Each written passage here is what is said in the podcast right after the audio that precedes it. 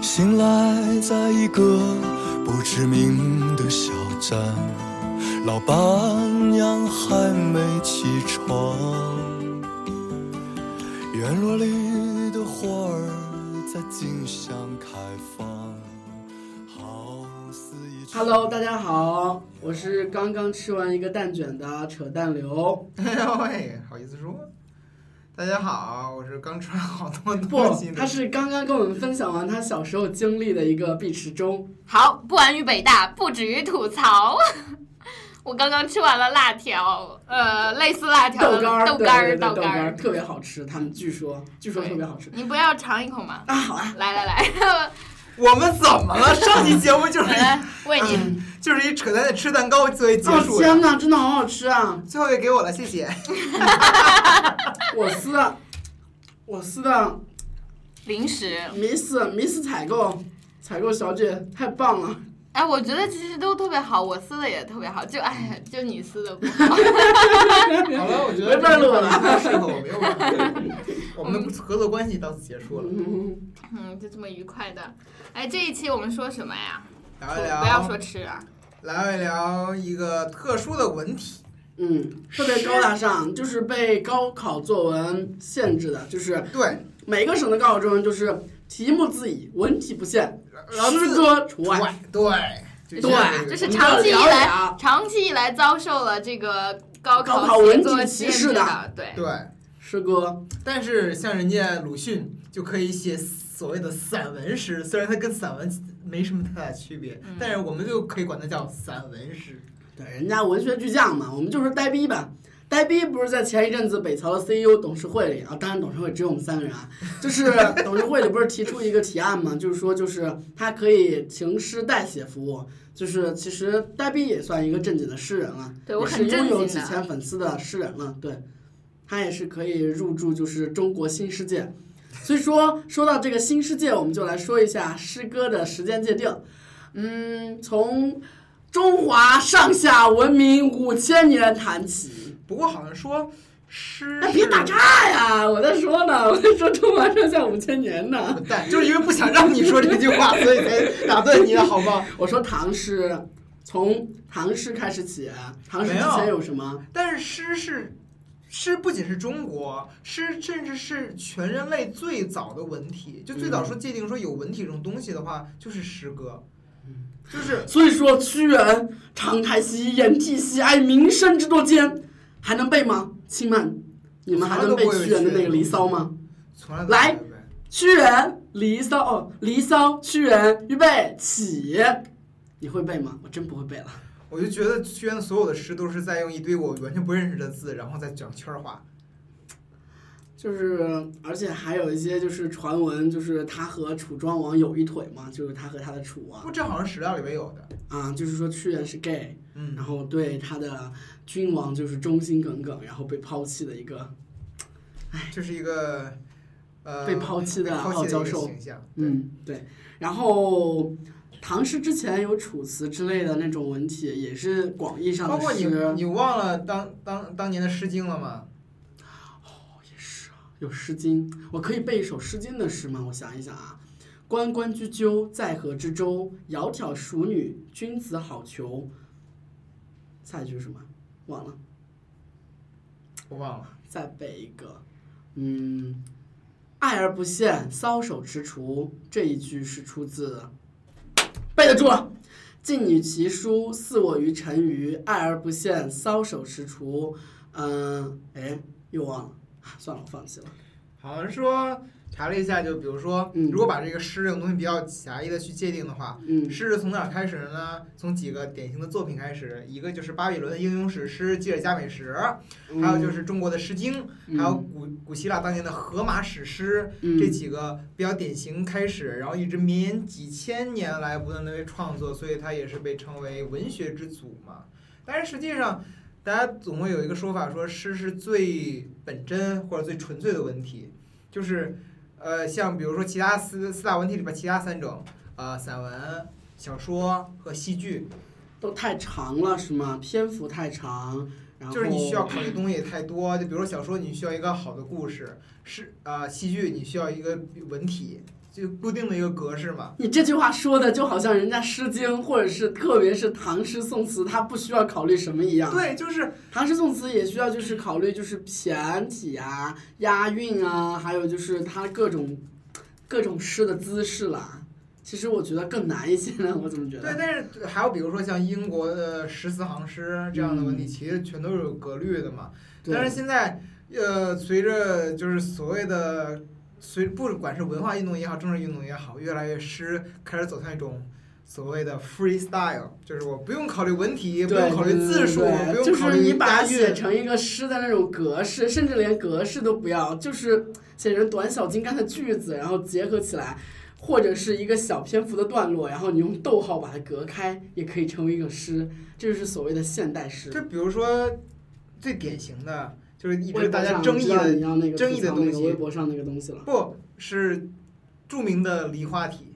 啊，对对对对，就比如，说他，关键是他曾经比如说得过中国的其实上算是几大文学奖之一的鲁迅文学奖嘛。嗯，他最代表作是这样的一首诗，叫做《一个人来到田纳西》，应该大家都听说过。这首诗是这样说的：毫无疑问，我做的馅儿饼是全天下最好吃的。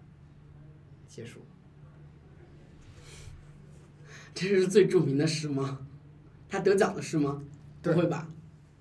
还有比如说，是瞎了吗？他还有一首诗叫《我爱你的寂寞，如同你爱我的孤独》，题目很文艺吧？诗是这么写的：赵又林和刘又元，一个是我侄子，七岁半；一个是我外甥，五岁。现在他们两个出去玩了。结束。对，其实现在中国的这种新媒体其实捧红了这种不少，这种还是得过一个权威的传统奖项承认的。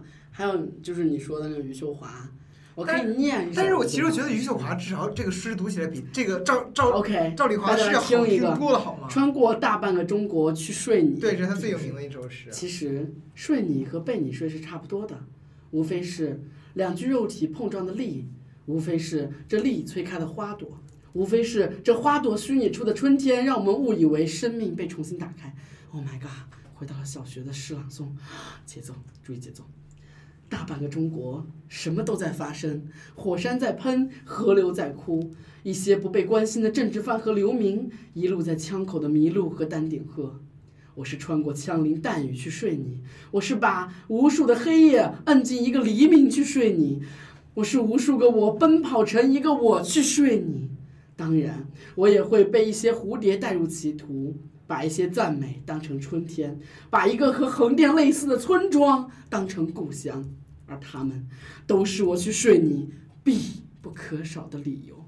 天哪，我怎么读的那么慷慨激昂？我已我已经成了一个优我已秀的诗歌经惊呆了了。关键是，你们想，这还都是那些所谓大大家的野路子诗人。啊，给大家举一个公认的文学名家吧，郭沫若先生。啊哈，大大家至少说都认，不管说对于他整个这个人的人品如何如何，大家先在此不提。嗯至少他的文学造诣在很长时间内是公认的，公认的高的。我就记得我高中的时候，在中学的语文课本里面。嗯介绍诗的那个单元有这样的一首诗，来自他，被称为当时新文化运动的其中的一个代表作，叫做《天狗》。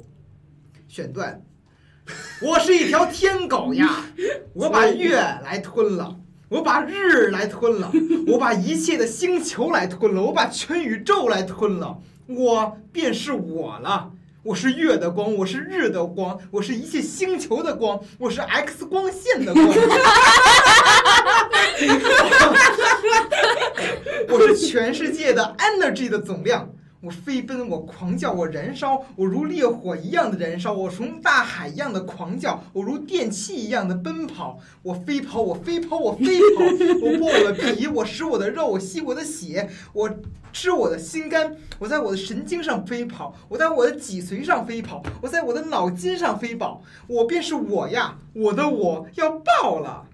结束。哎，这是一段很很优质的朗诵，我觉得。对 对对，我们加上就是变成一个诗朗诵大赛，待会儿让呆逼朗诵一首。好，，我我会的。其实我刚刚一一直在酝酿情绪，就是要快马上给他选一首，选一首比较奇葩的。真的吗？真的吗？嗯因为哎，其实我想刚刚听你们说，就是这个氛围已经被拖得很不一样了。我在我的初中时候是正经读诗的哦。嗯正经读诗就是像我刚刚那样哦，你好像提过，你特别喜当时特别喜欢徐志摩。嗯，是的，我特别喜欢徐志摩和余光中。那你来一首徐志摩的《轻轻的》那个吧。我不要轻轻的，其实我想给大家就是念一首我至今都很喜欢的一首诗，它是我初中时候的，就是就是我抄写过很多，是不是我如果爱你，绝不做叛变的凌霄花？不是的，嗯，好吧。你叫什么？这首诗，这首诗不是一书的吗？嗯，嗯，哎，不是一书，什么书一书啊？是那个什么？操！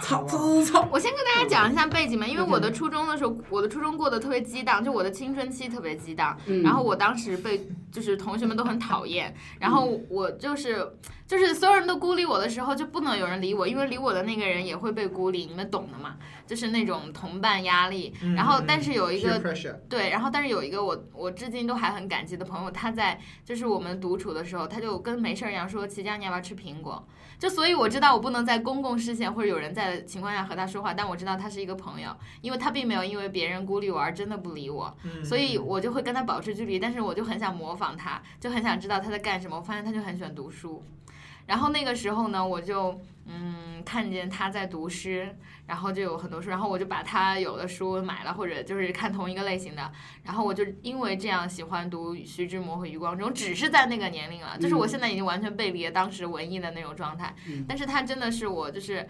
很长时间没有朋友孤单中的慰藉，然后也确实，哎呀，我觉得你们刚刚把那个氛围搞弄得这么搞笑，就是必须要让呆逼女神读一首才能压住我们，不然的话她被我们比下去不，我要选一首我喜欢的诗，待会儿来一个正经的诗。哎天哪，那这就成为北朝三人组的诗歌朗诵大赛了。好呀，所以所以我想我想给大家选余光中的《情人的雪特别红》，这是我觉得好美的一首下面请。呆逼带来余光中情人的血特别红。啊呸，重来，应该是下面请呆逼带来情人的血特别红，余光中。朗诵呆逼，不要破坏我完。全已经做不到。不过就是一首很好的诗，大家自行体会吧。嗯我可能念的其实没有那么好啊。好的，情人的血特别红，可以染冰岛成玫瑰。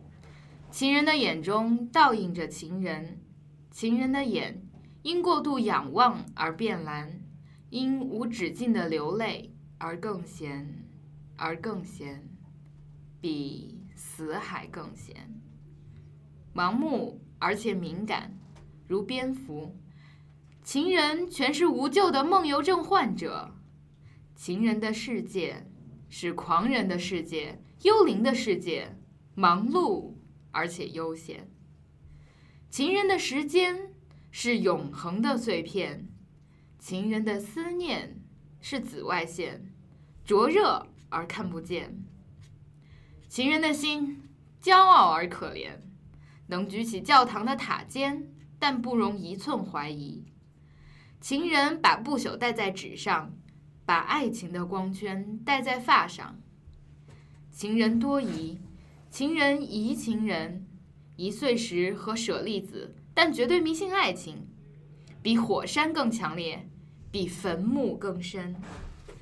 爱情的磁场推到末日的边疆，情人的睫毛从不闭上，即使在梦中，在死亡的齿齿缝，除了接吻，灵魂与灵魂最短的距离，当唇与唇落发光的标记，除了那一瞬小规模的永恒，情人的睫毛，你的睫毛不闭上，情人的血特别红，特别红，特别红。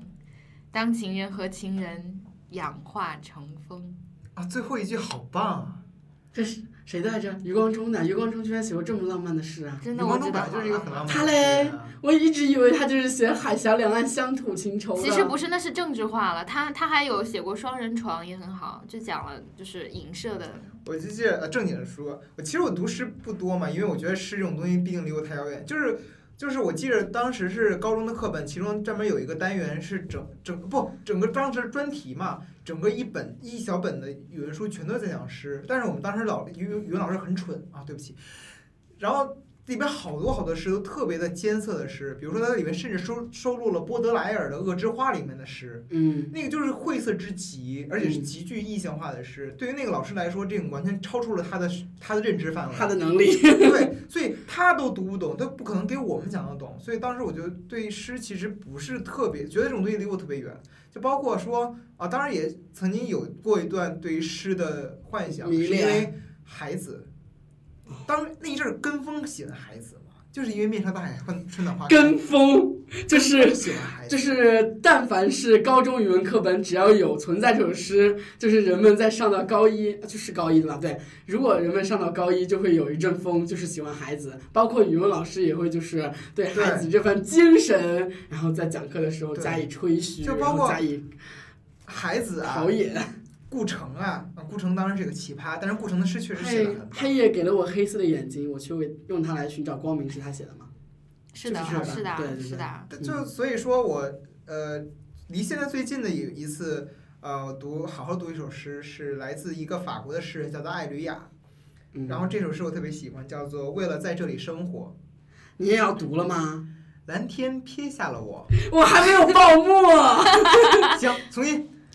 啊，你说一下诗名。哎呦，为了在这里生活，下面有请北曹碧池带来，为了在这里生活，艾里雅著，艾吕雅。艾吕雅著，为了在这里生活，艾吕雅。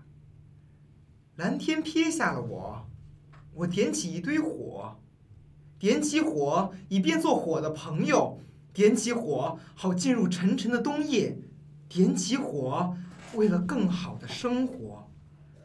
白天给予我的一切，我都给了火，森林、灌木、麦田、葡萄园、鸟巢和巢里的鸟。房屋和屋的钥匙，昆虫、花朵、皮球、欢乐。我听见火焰噼啪的声音，闻到它的芬芳，感到它的温暖。我像一条小船，在深碧的水面下沉。我像个死人，只有孑然一身。结束。啊，其实诗歌真的很美。对，我觉得就是一行一行字你能读进去，不像我们看论文或者看小说刷刷刷刷刷那样过。而且诗歌天然带有那种浪漫主义的氛围。对虽然很多诗它并不是真为了的专门写情那种，很多诗不是情诗，但是就因为它凝练，或者就是因为押韵，然后读着顺口，然后瞬间就是读起来就觉得啊，整个人都要高潮了那种感觉。嗯，哎，就包括，其实中国本身就是一个诗的国度嘛。嗯，中国，就你想说，中国一切，中国自始至终都是，我记得当时听高晓松，他就说汉族人是没有音乐的，汉族人不能像少数民族一样，就是伴着音乐这样吼是咋了？嘿，对我们轻轻跳舞，吼是咋了？吼是咋吼是咋了，我真的每一次都被他带出这个场景，我们好不容易 好不容易酝酿出了高调，是吗？就比如说，所谓的唐诗宋词，当时干什么用的？嗯，唱歌用的。但是实际上，就比如说蝶恋花写了几千首这样的词歌，给给这个曲子谱词牌，谱词，嗯。就说明这个曲调一定非常好听，所以人们才会喜欢去去唱它。嗯，但是现在就发现，流传这么多下来，把歌词留下了，曲子丢了，这么多歌词全都留下来了，然后最后唯一一个曲子倒丢了，所以就是中国从来就是重视文本的一个国家，但是不重，尤其是诗这种东西，就是唐诗、宋词啊，甚至整个的文学发展史全都是以诗对应上的，包括从文言文到白话文的整个进化过程中，实际上最开始以什么开始进化的呢？就是以诗来进化的。嗯就当时北大那一批人，他们都以以新诗诗为对写新诗为傲。嗯，就是其实中国的诗从古至今都有，然后唐诗最盛，然后之后其实诗的变体变成了词，变成了曲，其实它就是广义上的诗歌了，就是我们都会把它统称为诗歌对啊，这个题材。然后，嗯，你说诗歌的时候打了一个嗝，不要这么接了我，好诗啊！他念诗歌时打了个嗝。哇，这是一个诗吗？哎，其实真的是，因为如果你用诗的眼光去审视它，就是你看读诗的时候是有那个 我们也要这样吗？打了嗝，就比如说，我记着我曾经在呃发微博分享了一个特别奇葩的一首诗，嗯，然后这个这个他其实也不算一个正经的诗人嘛，他只是我挺喜欢这个人的，我觉得这个人的诗里面体现出了一个这个人的乐观主义精神嘛，叫蔡小辉，然后就是。呃，曾经分享过在豆瓣阅读上的一首诗，这个诗的名字很奇葩，叫做“产后奶油奶牛伸长腿 好萌，好但是萌”，但是跟这个诗一点关系都没有。啊！这个诗是，我是喜欢冬瓜和南瓜的，名字中一个带季节，一个带方向。想象中驾着冬瓜去看雪，骑着南瓜赶大雁。好美，我觉得其实写诗的人都很聪明，，对，而且他们在很细枝末节，就在细节上，就是你知道吗？哎，我我我现在想起来，我还喜欢排剧，但是嗯我也要说，我真的、对我也很喜欢木心的排剧，虽然很多人后来觉得。能解释一下吗？我以为排剧是日本的那种产物呢。对啊，它就是啊，就是排日本产物，但是可以中国人写啊，就是很短小的句子。就现在木心，因为就是因为文艺青年的追随被烂大街，让很多人批判嘛，所以大家又以喜欢木心为耻。但是我是在高中读过他的作品，所著名的那以首诗不是不是纷纷的情欲啊，我说以前时间很慢。哦，好吧，你看吧，我们都认为最最著名的诗是不一样的。我认为他纷纷的情欲其实更有意思一些，只不过就是他的那首让就是一生很慢那首诗很好懂。嗯嗯，但我就觉得，就是他说的其实都是俏皮话而已，比如说什么，嗯，让我想想，哦，刚刚就就想了一个什么，嗯，想了一个什么？没睡了眼是呃眼睡了眉是不睡的，就是你可以合上眼睛，但你合不上你的眉毛，所以夜深了、啊眼睡了眉是不睡的。你刚刚说反了，我就说你说人是没睡哦，对对对对对。但是我第二次纠正过来了，好吧。嗯然后还有还有就是什么，嗯，有他有特别多哦，还有他会他会说很刻薄的，他说有的人丑的像一桩冤案，这个怎么解啊？丑的像一桩冤案，你不觉得就是很丑吗？丑 的就觉得又委屈又无，就是很无解。祥林嫂那种感觉吗？哎呀，祥林嫂不是丑，就是这是一种，然后还有就是他会说，嗯。反正就是他的牌局都特别耍小聪明，就是我什么呃，你和别人交谈，我不嫉妒，只爱你的侧脸。啊，你和别人面对面交谈，我不嫉妒，只爱你的侧脸。然后还这都是我记下来，还有什么？你再不来，我就下雪了。这些东西，这叫修辞中叫做通感啊！我不知道你们学过没有啊？啊，你鄙视我们吗？赶出去，打死！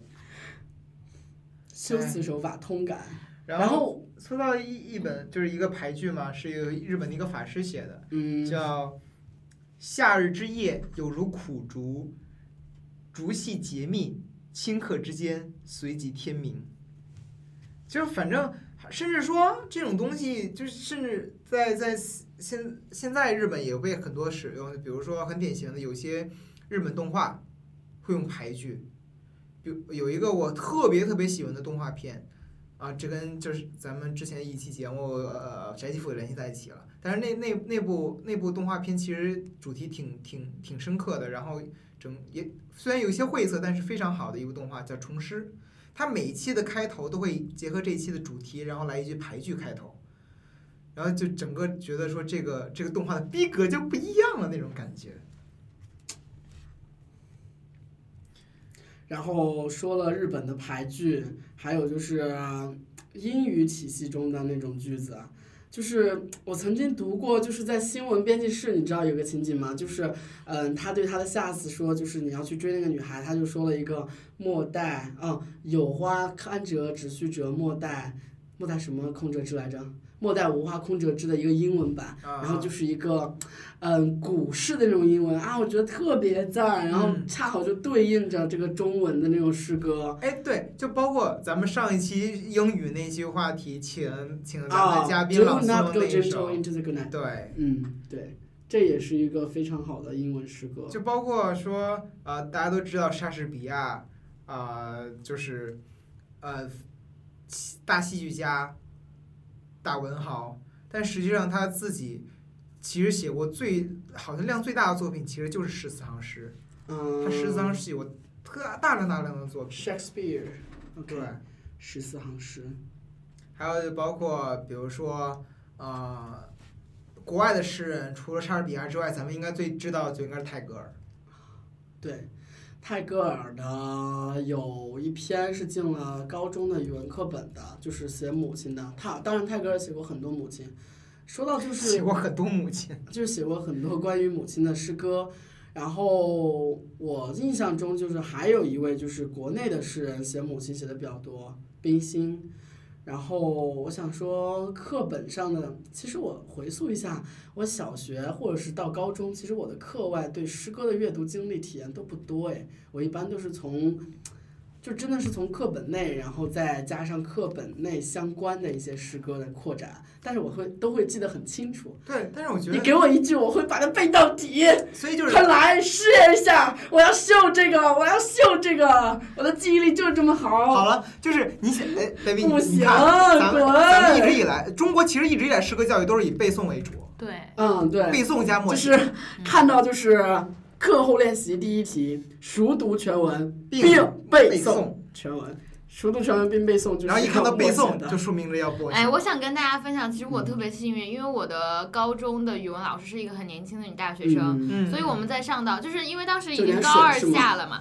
不是的，是因为我们上到高二下的时候，大家都会上，就是准备高考啊或者什么东西。这一章就是那时候语文已经我们课改分类，所以那一学期都是诗歌或者之类的哦什么的。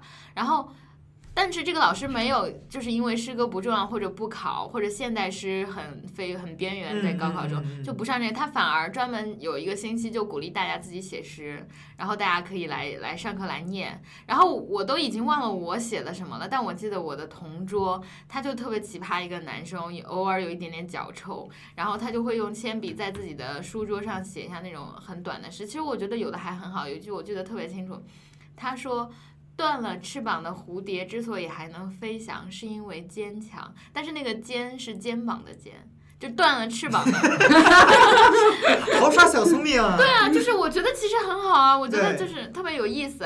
其实有些诗就不在于很美，但是会嗯嗯让你体会出，哎，好抖机灵的那种感觉。对对对，对然后我就觉得好牛逼，就当时就觉得，哎呀，真是好棒。所以我我觉得还是挺有趣，而且我觉得语文课，尤其是你不觉得很多人只要从高中毕业之后，他的人生中就没有文学，也没有美，嗯是的，但是语文课其实给他给中国人的这个基础和定调已经定了很，就是所有你我我可以说啊，我在很多方面很小众或者非常的就是少数一小撮人，但是当我们说到语文课本中熟悉的那些题材，我觉得是一个中国人大概都会很熟吧，嗯，至少我觉得。就是，而且文语文又是嗯理科文科生通吃的一门课，所以我还真觉得这个是所以我就觉得说，在中国，语文课肩负着中国人的美学教育这一项艰巨的任务。嗯有对，有，哎，以及刚刚刚刚扯淡流说到了泰戈尔，我想跟他就是推荐一个有点类似的，？哦，不是的，诗人，我突然忘了那个 是，真的是哦，是三个是是什么伦。哦，纪伯伦，啊，哦，纪纪伯伯伦，他的诗也特别美，嗯，嗯，我觉得真的是，尤其是还有包括雪莱呀，啊，对对对，其实我觉得，我觉得尤其是我们的听众，因为是高中生或者比我们更年轻一点的吧。如果你是高中或者你有初中或者你在初中，第一我想说，就是读诗绝对对你写作文有极大的帮助，因为诗歌是文学的精华，就是它的那个小段子特别适合开头结尾，对。对，真的，所以就是你哪怕很功利的去哦，我就，记得当时是呃耍小聪明，有一阵儿应该是初中也不是高中的时候，当时很很流行一阵儿就是耍小聪明的一个写作文的方法，嗯。题记，啊，对对对啊，就是装逼嘛，对，就开头来几句话，其实就是特别美，对，所以说大家真的可以去多读书，而且你会在这个过程中，尤其是我觉得女生或者一些稍微文艺一点、安静一点的男生，都会从中有极大的愉悦，因为它是一个速成型的，就你坐那一会儿，用五分钟读一首很短的诗，它立刻就能显出来，它它不需要像长篇啊或者论文，你有你就这种不愉悦的东西，它不会占用你特别多的时间，是的就很短零散的时间就读一首诗。是的，对，然后还有包括刚才要提到什么来着啊？我今天怎么了？哦，最近就是这近几年一直很流行的一个，我觉得算是一个在大家普通人心中的一个诗的复兴嗯。——三行情诗。嗯，对对，这是一个活动嘛。其实，而且你看，诗非常迎合我们的网络时代的这些东西。对，就因为短小嘛。微博一百四十字的那个小诗，嗯，还有包括呃，因为有些电影会火起来诗，比如说呃，之前《非诚勿扰二》曾经火起了苍，就就那个西藏那叫什么来着？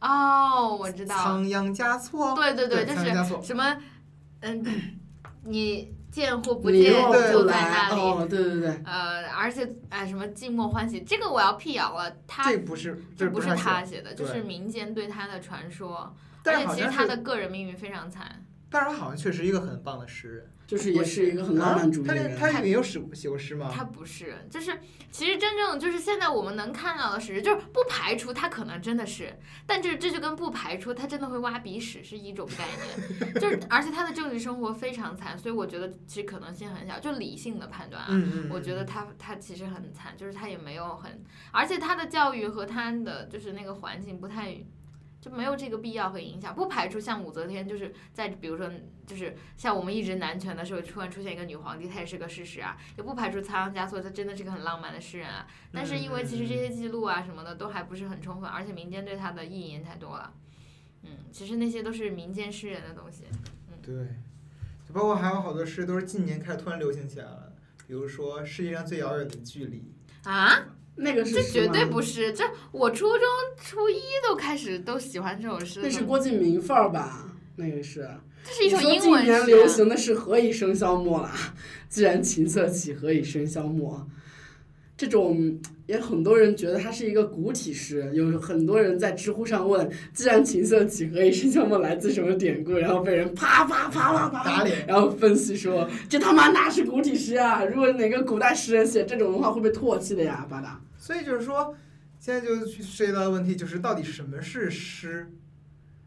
就是诗，难道就是当以前，比如说咱们如果只是接触到唐诗的话，咱们能够轻易的判判断出什么是叫做诗？它跟它跟其他的文体，比如说小说也好，散文也好，有着截然不同的视觉上的区别。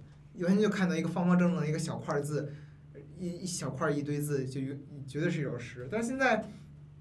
诗歌运动啊，文化运动也好，变得越来越自由，freestyle 变成一种这样的一种形式以后，字数不限了，不押韵了，然后就变得越来越狂放不羁，然后每句话也不限定字数，然后你想写几个字就写几个字，你把一句话拆成好几，把一句话，我今天吃饭了，咔咔咔咔，每每就是我每个都加一个破折号，就变成一首诗了。我今天吃饭了。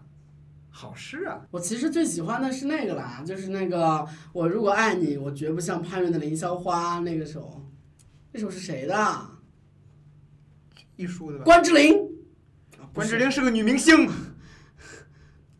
是谁的来着？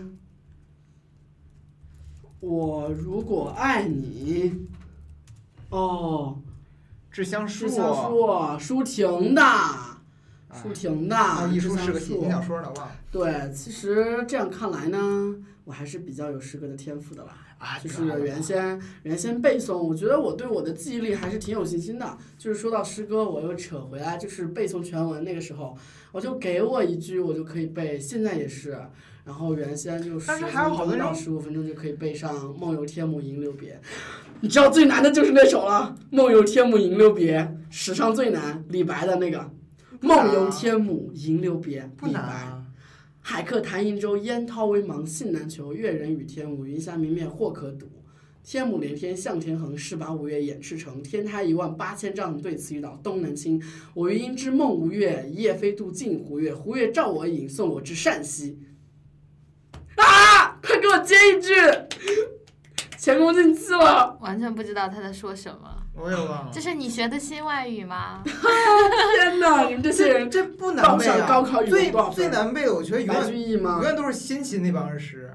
啊，新奇的，新奇的那个，其实我们要求背的只有那首《我达达的马蹄》，那个那是谁？先秦的，先秦啊，先秦啊，就是就是拜托，先秦先秦那种骈文，那个那个啊，也叫诗歌吧？就是你完全不知道它哪句接着哪句，你说《诗经》吗？诗经》那种对，你永远都不知道哪句接着哪句，然后永远，嗯尤其是《诗经》，它永远都在来回来去的说，就是换一个句话换几个字儿，一句话换几个字儿，然后你永远都不知道哪句接着哪句，而且关键那个字儿你还不认识，完全不认识，有可能就是说他给你解释是一种水中的石头或者一种水草，然后就造造一种字，就是它除了姓姓，我记得姓。对，就它除了给你增加你的增加你的认字的多少之外，没有其他任何的意义。唉，我觉得《诗经》他们因为是现代现代那些考古人才考证过的，然后其实他们有些字是自己造的，其实他们那个时候的字儿还没有发展到这个程度呢。哎，这时候突然想到一个一首诗，哎，嗯，就是一个普通人写的，但是被大家传颂传特别传颂的一首诗，但是你没有，啊，那个是在外国，就是有一个就是大兵，他对一个美已经有老婆了，然后就是他死了在外国了，然后他就是他的就是妻子，一个一个一个一个呃寡妇，不对，不是一个一个美国的一个女人，然后她的丈夫在越战中去世了，然后她曾嗯。写这首诗纪念她的丈夫，就是所有都是一个回忆嘛，每一段都是最后就是但是你没有，然后最后也是最后一段就是是的，有许多事许多的事你都没有做，而你容忍我，钟爱我，保护我，有许多许多的事情我要回报你，等你从越南回来，但是你没有。为这首诗默哀吧，就这样结束吧，亲爱的们，你们这些人都不配合我说话了。一直是我在说话，好。OK，我没有，我们俩没有配合你说话。对不起，我们没有配合你我们。没有配合你，因为我们沉诗歌就是浸在了 沉浸在了各自的诗的世界里，是的，徜徉在诗的海洋里。嗯嘛，嗯嘛，就这样吧，再见了，草友们。你们听到这一期节目应该是春节左右了，要么之后，要么之前。然后预祝大家，或者是拜个晚年。这什么两头堵啊？这合着是？预祝大家春节愉快，偶尔给您拜个晚年，就这样了，再见。